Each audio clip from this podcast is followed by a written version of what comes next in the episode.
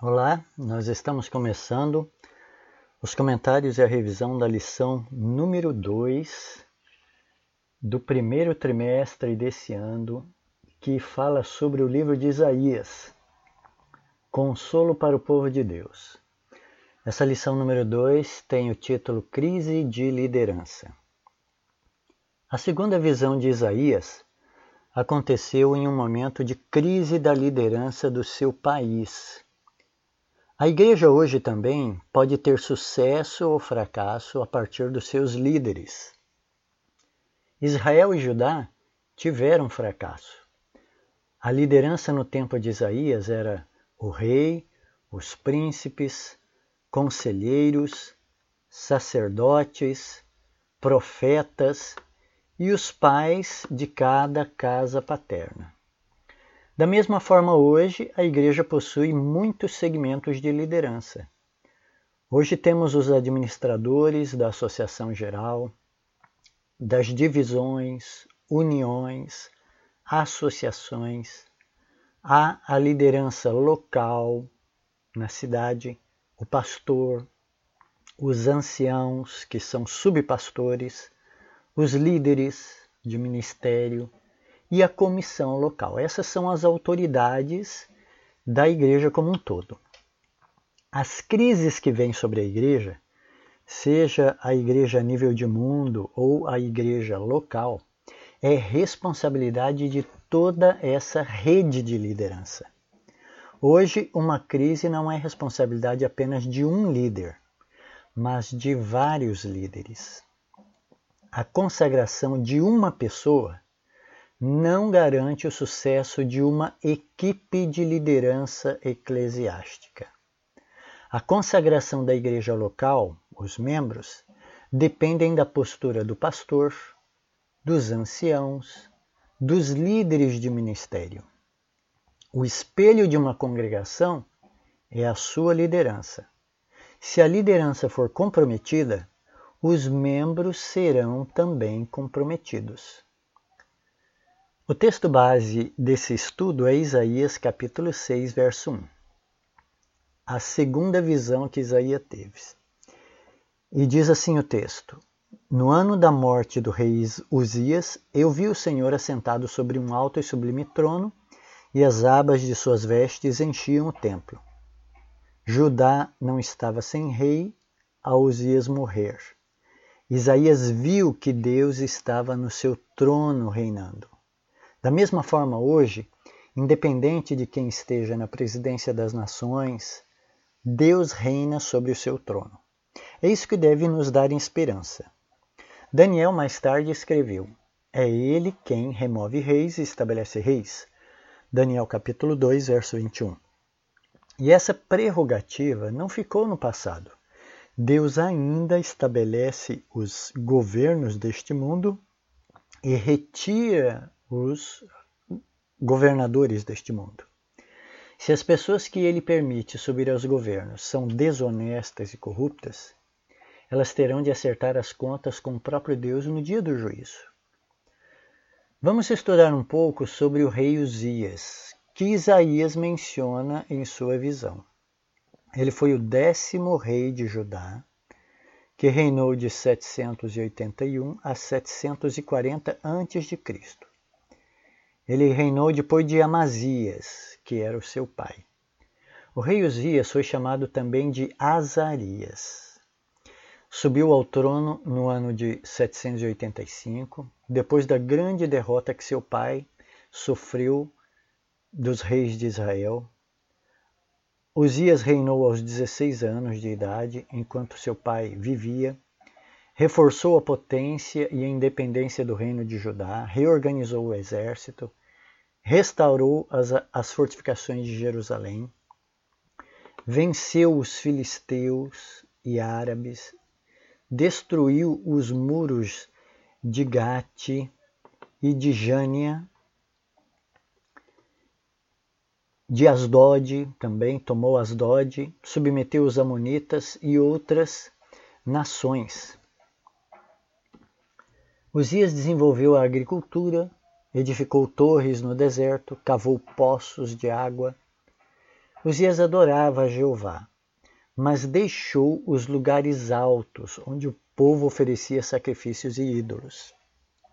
Os lugares altos eram o topo de alguns montes, colinas, onde o povo colocava altares e ali sacrificava a outros deuses. Em Israel e em Judá, Deus já havia construído o templo em Jerusalém para que eles adorassem em um só lugar e oferecessem sacrifícios em um só lugar. Então, quando é dito que haviam lugares altos e o povo sacrificava em lugares altos, isso era uma forma irregular de adoração e sempre, na maioria das vezes, de forma de idolatria. O sucesso acabou corrompendo a Uzias. Tentou desempenhar as funções sacerdotais e foi imediatamente atacado de lepra e nunca mais foi curado. Jotão, o seu filho, se tornou então o regente. Nessa época, teve um grande terremoto em Amós capítulo 1, verso 1 e Zacarias capítulo 14, verso 5, é narrado esse terremoto. O povo relacionou esse terremoto com o sacrilégio de Uzias em entrar no templo e assumir as funções sacerdotais. O reinado de Uzias durou 52 anos e morreu aproximadamente no ano 734 a.C. Os profetas Isaías, Oséias e Amós começaram seus ministérios antes da morte de Uzias. E é justamente na morte deste rei orgulhoso e prepotente que a visão do capítulo 6 de Isaías acontece. Porque Deus se revela ao povo no ano da morte desse rei. O profeta descreve Yahvé assim: Eu vi o Senhor assentado sobre um alto e sublime trono, e as abas de suas vestes enchiam o templo. Serafins estavam por cima dele. Isaías capítulo 6, versículo 1 e 2. Com a morte de Uzias, um dos reis que mais fez a nação dos judeus prosperar, Deus aparece como que afirmando ao povo que ele, Yahvé, era o rei deles. Ele, Yahvé, reinava. Era ele o Deus Criador que era o magnífico e tremendo Rei dos Reis. O povo precisava tirar os olhos do monarca irreverente e presunçoso e colocar os olhos em Deus. Osias havia inaugurado a era de prata da monarquia dos judeus. A era de ouro havia sido com Davi e Salomão. Mas depois que Roboão, o filho de Salomão, provocou a divisão do reino, Israel e Judá entraram em um declínio militar e um declínio financeiro. Todas as nações que Davi havia subjugado acabaram se libertando com o tempo ganharam poder e oprimiram Israel e Judá.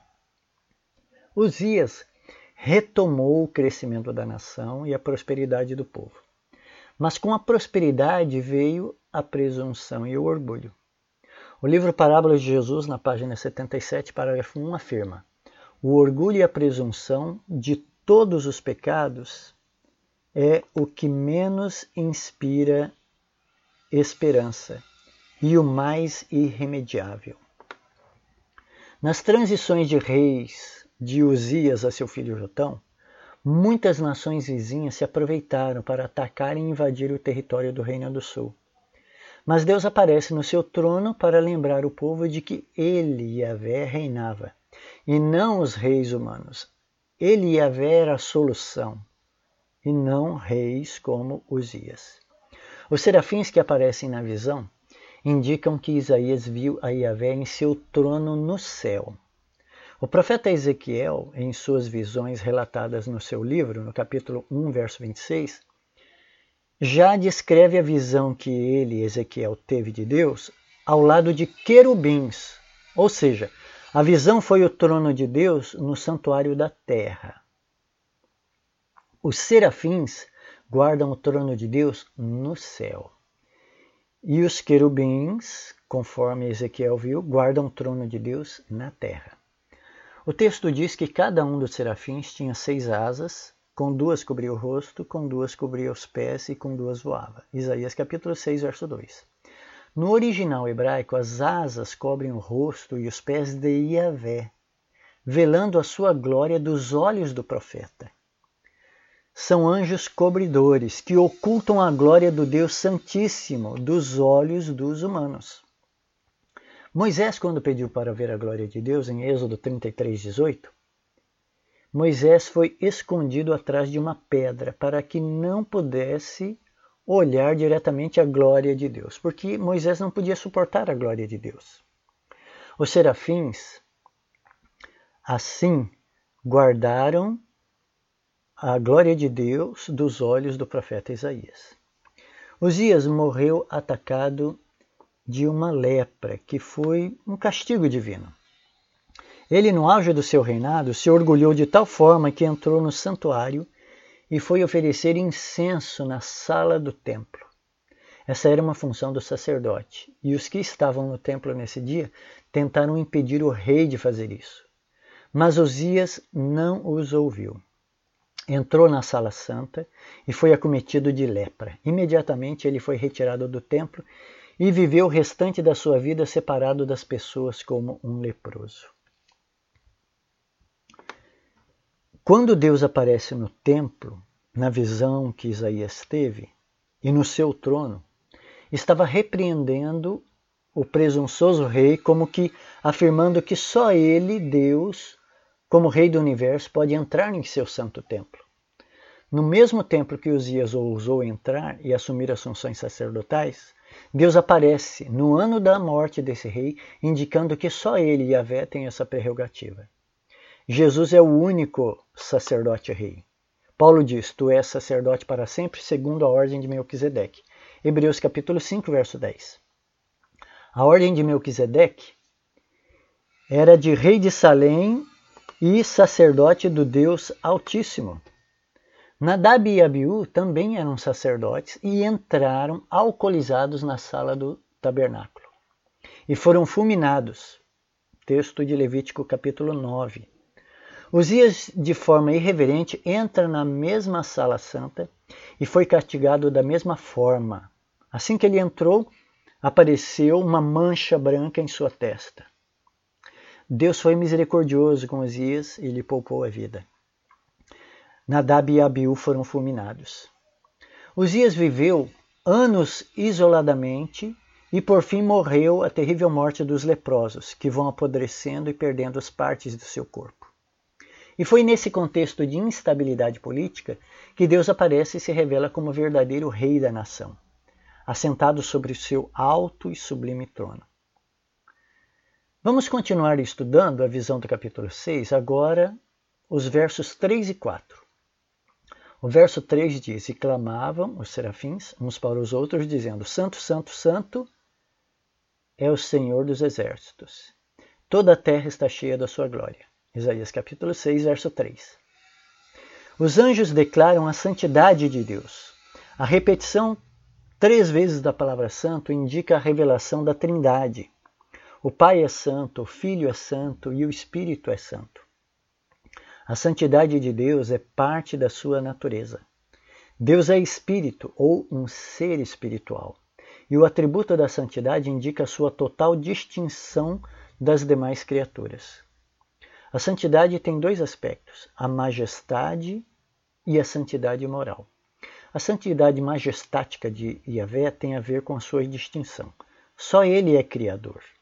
Só ele é Deus. Só ele tem poder.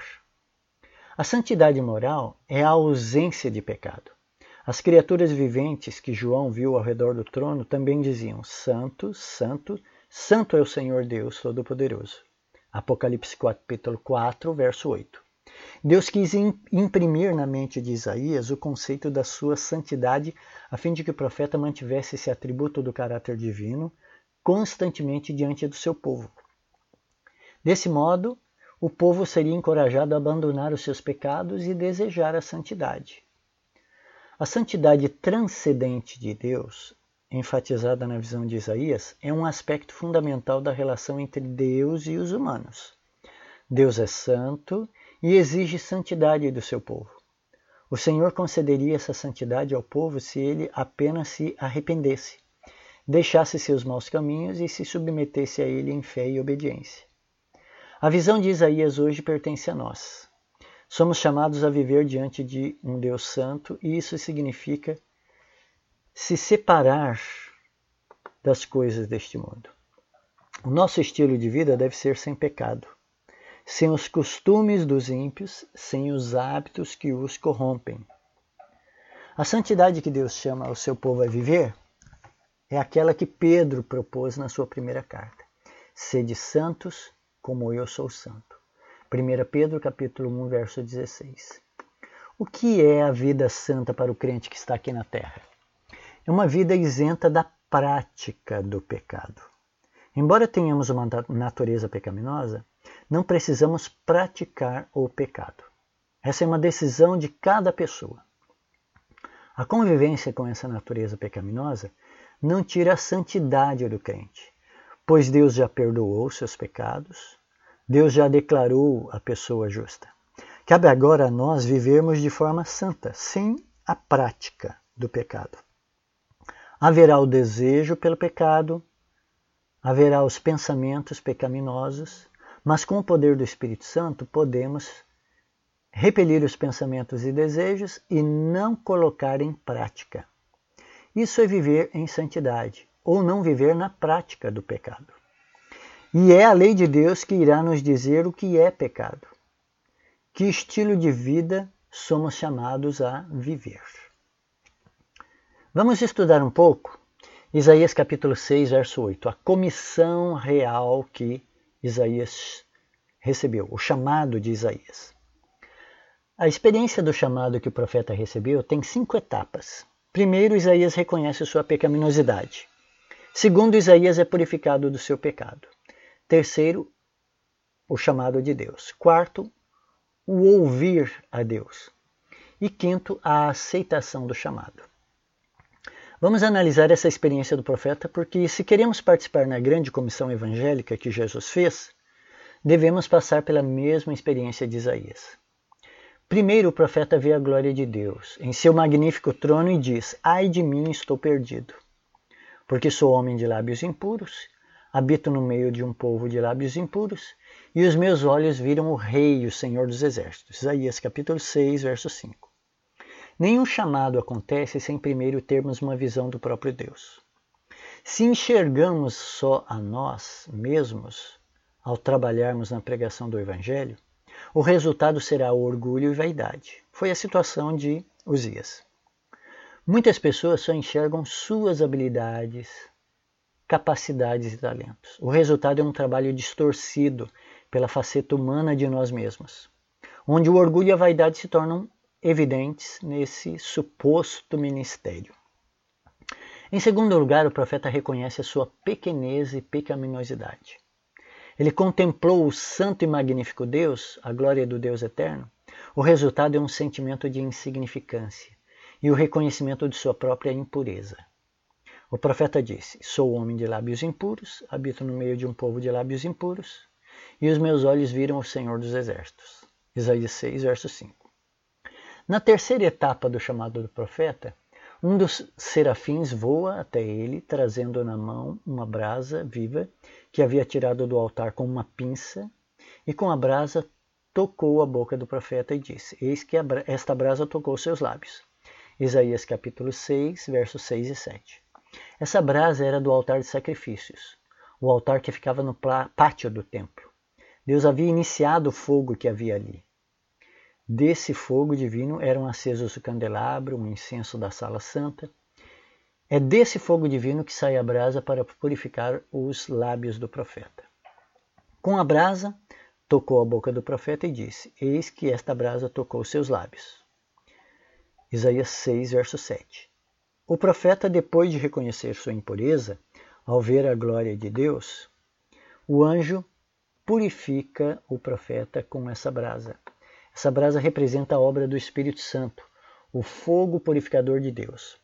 Ao reconhecermos a glória de Deus e a nossa impureza, é a nós enviado o Espírito Santo para consumir nossos pecados e nos fazer puros. Não somos nós que nos purificamos, é o Espírito Santo que nos purifica. A nossa parte é nos afastar do pecado, fugir das tentações, não praticar o pecado. Essa é a nossa parte. E permitir assim que sejamos purificados com a brasa do Espírito Santo. Quando os discípulos recebem a promessa pentecostal do Espírito Santo, são vistas línguas de fogo sobre suas cabeças. Atos capítulo 2, verso 3. No Apocalipse, o Espírito Santo é visto como sete tochas de fogo. Apocalipse 4, verso 5. E aqui na visão de Isaías, o Espírito é uma brasa de fogo a purificar a boca do profeta. O anjo ainda diz: A sua iniquidade foi tirada e o seu pecado perdoado. Isaías capítulo 6, verso 7, última parte.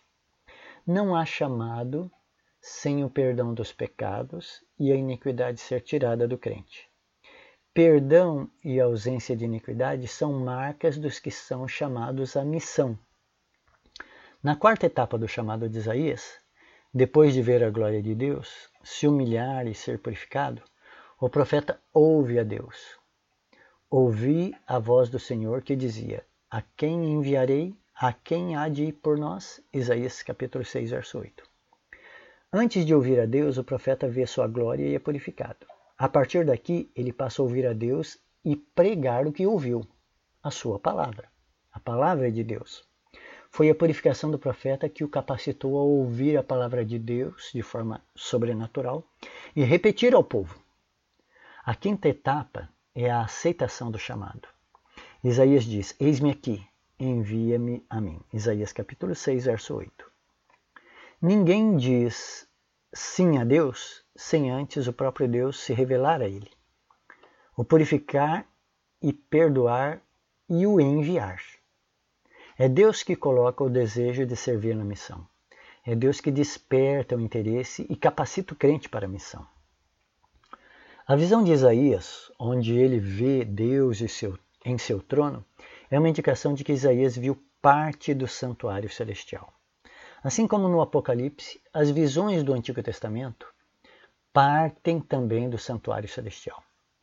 O lugar santíssimo, onde Deus tem o seu trono, e onde foi visto pelo profeta, é um local de redenção e reerguimento da raça humana.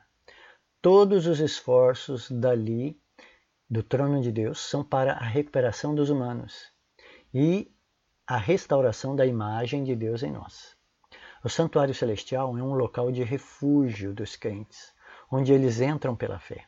Paulo diz: aproximemo-nos do trono da graça com confiança, a fim de recebermos misericórdia, encontrarmos graça para ajuda em momento oportuno. Hebreus capítulo 4, verso 16. Paulo ainda incentiva os crentes: Meus irmãos, tenham a ousadia para entrar no santuário pelo sangue de Jesus pelo novo e vivo caminho que ele nos abriu. Hebreus capítulo 10, verso 19 e 20. Então, para nós hoje, grandes são as possibilidades, mesmo cumprindo a missão de Deus em nossos dias, dias tão difíceis. Vamos estudar os versos 9 a 13 de Isaías capítulo 6, que mostram o apelo de Deus ao povo.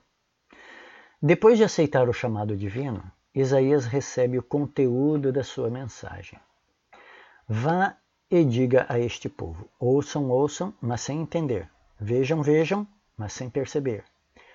Torne insensível o coração deste povo, endureça-lhes os ouvidos e feche os olhos deles, para que não vejam com os olhos, ouvir com os ouvidos e entender com o coração, e se convertam e sejam curados. Isaías capítulo 6, verso 9 e 10.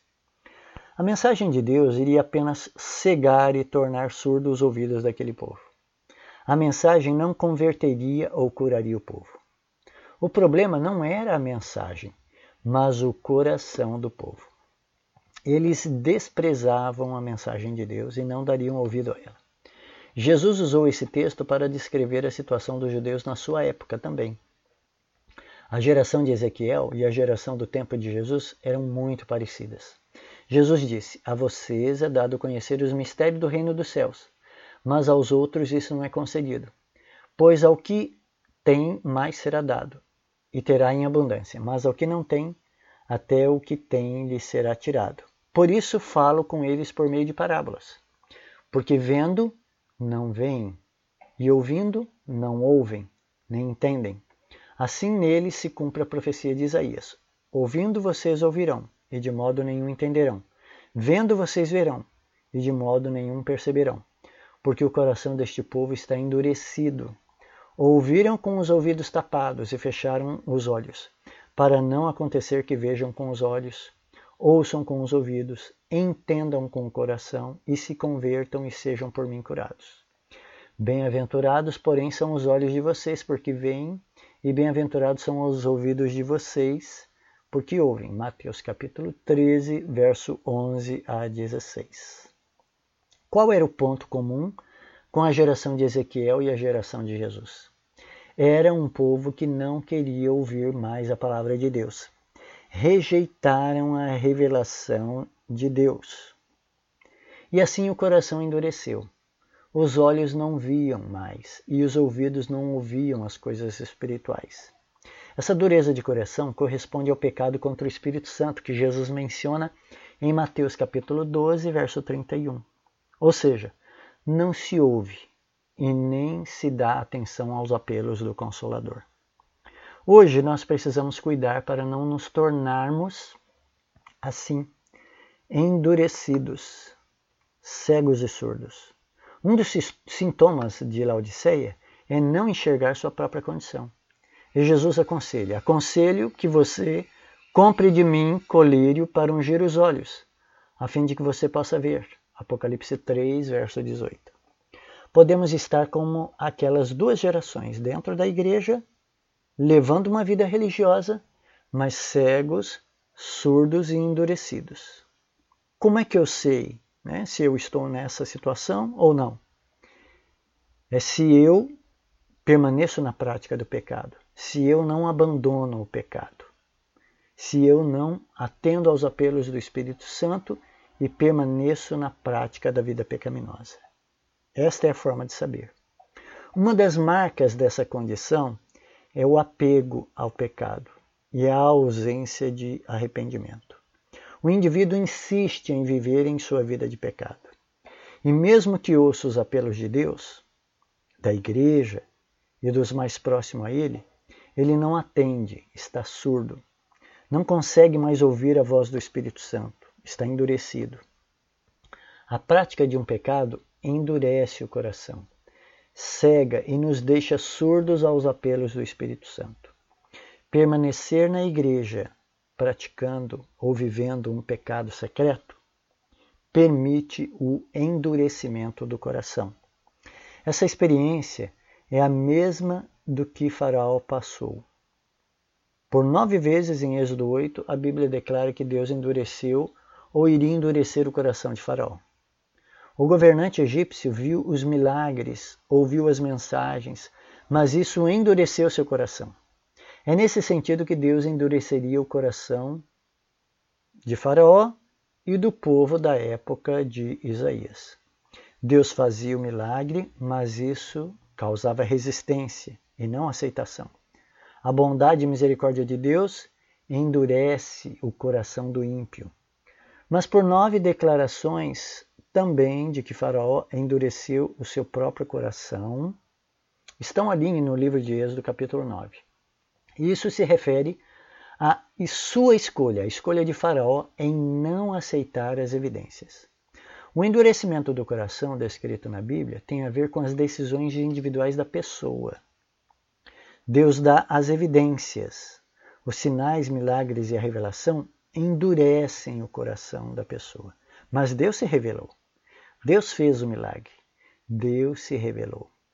Mas há pessoas que veem essas coisas, não entendem e endurecem o coração. Então, a dureza e o endurecimento do coração vem da própria pessoa. De Deus vêm os sinais, os milagres e a revelação. Vamos concluir o estudo é, com algumas coisas aqui, algumas perguntas.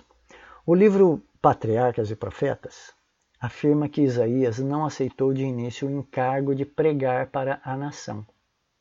Ele só aceitou no capítulo 6.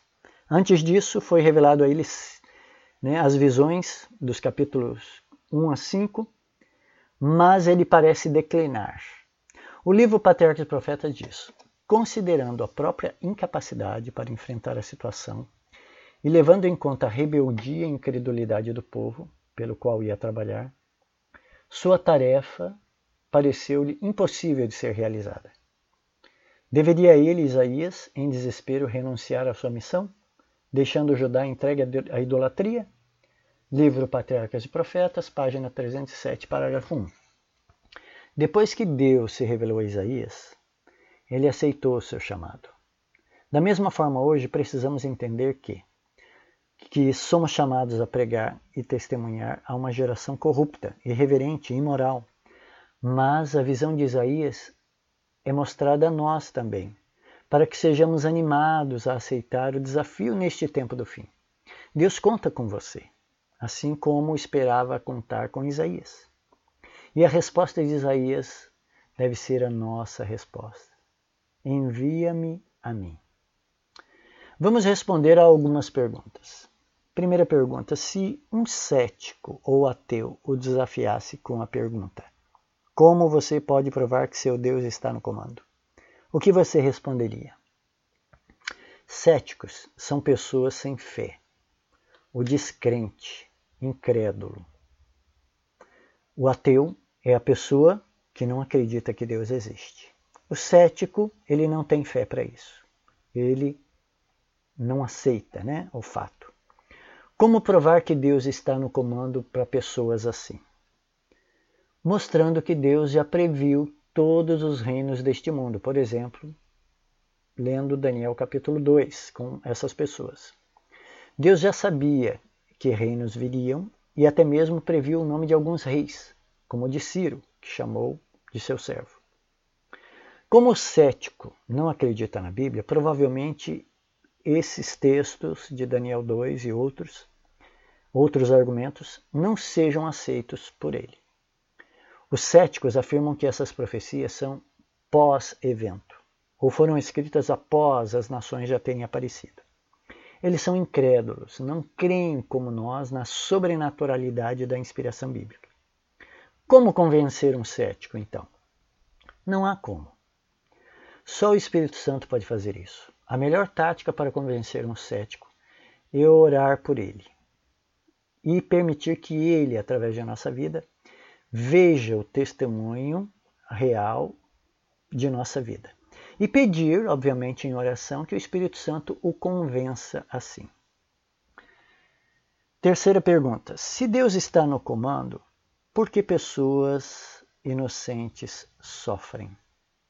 Como podemos conciliar nossa compreensão do caráter de Deus com o mal que acontece às pessoas? Deus está realmente no comando. Mas ele não é o único personagem nesse enredo caótico da história humana. Há um inimigo que age para distorcer o caráter e o governo de Deus, e é esse inimigo que traz o caos no planeta. Jesus, relatando uma parábola que falava sobre o surgimento do mal, disse: Um inimigo fez isso. Mateus capítulo 13, verso 28. Então nós precisamos entender né, que Deus está no comando mas o mal que surge no planeta, o caos que surge no planeta, as pessoas boas que sofrem, né, são resultado da ação desse inimigo. Quarta pergunta. Se você desempenha uma função de liderança em sua igreja, com que fidelidade você lida com as coisas sagradas do Senhor? Nosso estudo nos permitiu ver que há duas atitudes como líderes. Uma é a atitude de Uzias, que se orgulhava e assumiu prerrogativas que Deus não lhe havia dado. Há muito disso na liderança da igreja hoje. Pessoas como Uzias, que acham que são donas do prédio da igreja e fazem o que bem entendem. Não levam em consideração o consenso de todos. A igreja trabalha com consenso de todos. Esse é o princípio, por exemplo, da comissão da igreja. Esse é o princípio dos 25 ministérios que existem na igreja, trabalhando juntos. O fim dessas pessoas né, que querem agir sozinhas e tomar decisões sozinhas, se achando donas do prédio da igreja, o fim dessas pessoas será como o de Uzias. Algumas já sofrem o juízo de Deus agora. A outra atitude é a de Isaías, que diz: Estou aqui, me envie. Essa é uma atitude de disposição, disponibilidade e de compromisso com a obra de Deus e com a casa de Deus aqui na terra. Quinta pergunta: o que significa o fato de Deus ser soberano? Por que devemos confiar em seu domínio? Deus é soberano, indicando que ele tem tudo sobre o seu controle. Há um aparente caos e desordem, mas a vontade de Deus sempre se cumpre. Os desígnios e planos de Deus sempre se estabelecem. Isso deve ser uma consciência em minha vida particular. Deus cuida de sua vida. Ele tem tudo sob controle. Ele diz a cada um de nós: Eu é que sei que pensamentos têm a respeito de vocês, diz o Senhor. São pensamentos de paz e não de mal, para dar-lhes um futuro e uma esperança. Jeremias capítulo 29, verso 11. Você precisa crer nisso. Sexta pergunta. Por que a santidade não é apenas característica importante da essência de Deus, mas também deve ser dos seus mensageiros. Deus nos chamou à santidade. 1 Pedro capítulo 1, verso 16 diz: Sede santos, porque eu sou santo. E a santidade aqui proposta é a separação do mundo. Não vivemos com as práticas, hábitos e estilo de vida do mundo. Embora nós sejamos chamados para viver entre as pessoas deste mundo.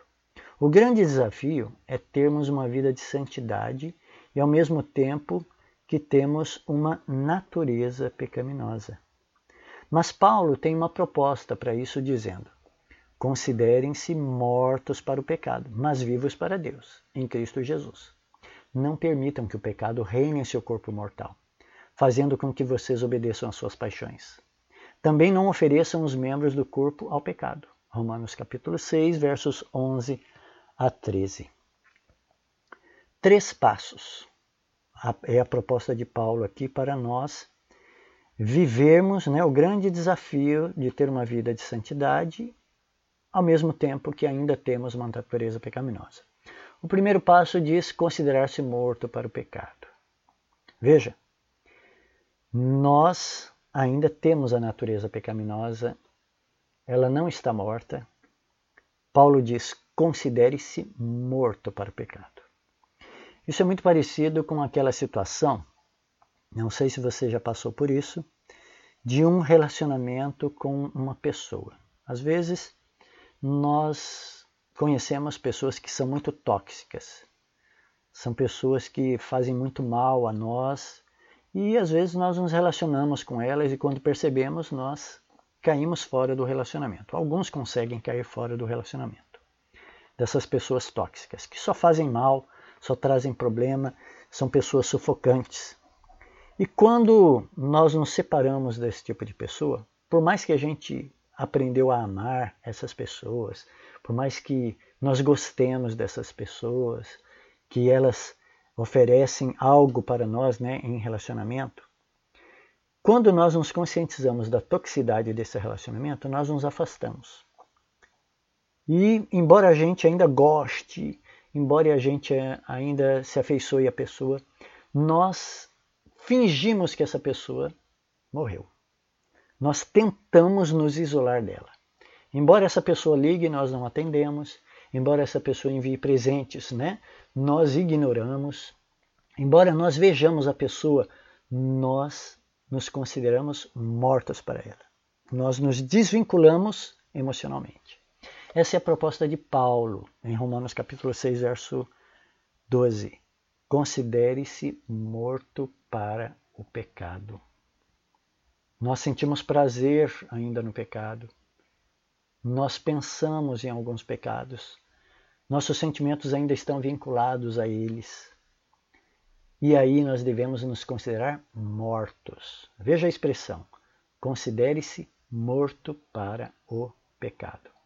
Ele está bem vivo ainda dentro de você, através da natureza pecaminosa. Mas considere-se morto para o pecado. A segunda proposta de Paulo, em Romanos 6, é não permitir que o pecado reine em seu corpo mortal. Não permitir o pecado. Isso envolve a decisão humana. Né? Você decidir não ir a certos lugares. Você decidir não assistir certas coisas. Você decidir não acessar certas coisas no seu celular. Você decidir não ver certas coisas. Você decidir não se aproximar de certas pessoas. Então, o segundo ponto é não permitir o pecado. Essa é uma decisão sua. Né? E aqui entra o fugir. Aqui entra você correr do pecado. Então, você sabe que em determinado local né, você é propenso a pecar? Fuja desse local. Não passe perto. Né? Afaste-se. Não permitir o pecado. Terceiro, o terceiro passo proposto por Paulo em Romanos capítulo 6 é não oferecer seu corpo ao pecado. É você não olhar, é você não tocar, é você não colocar na boca, é você não se expor ao pecado. Você sabe onde o pecado está, você sabe em que pessoas né, está o pecado, você sabe em que situações está o pecado. Não ofereça seu corpo, não ofereça seus olhos, não ofereça seus ouvidos a certas músicas, não ofereça o seu paladar a certos alimentos, drogas ou qualquer outra coisa. Não ofereça seu corpo ao pecado.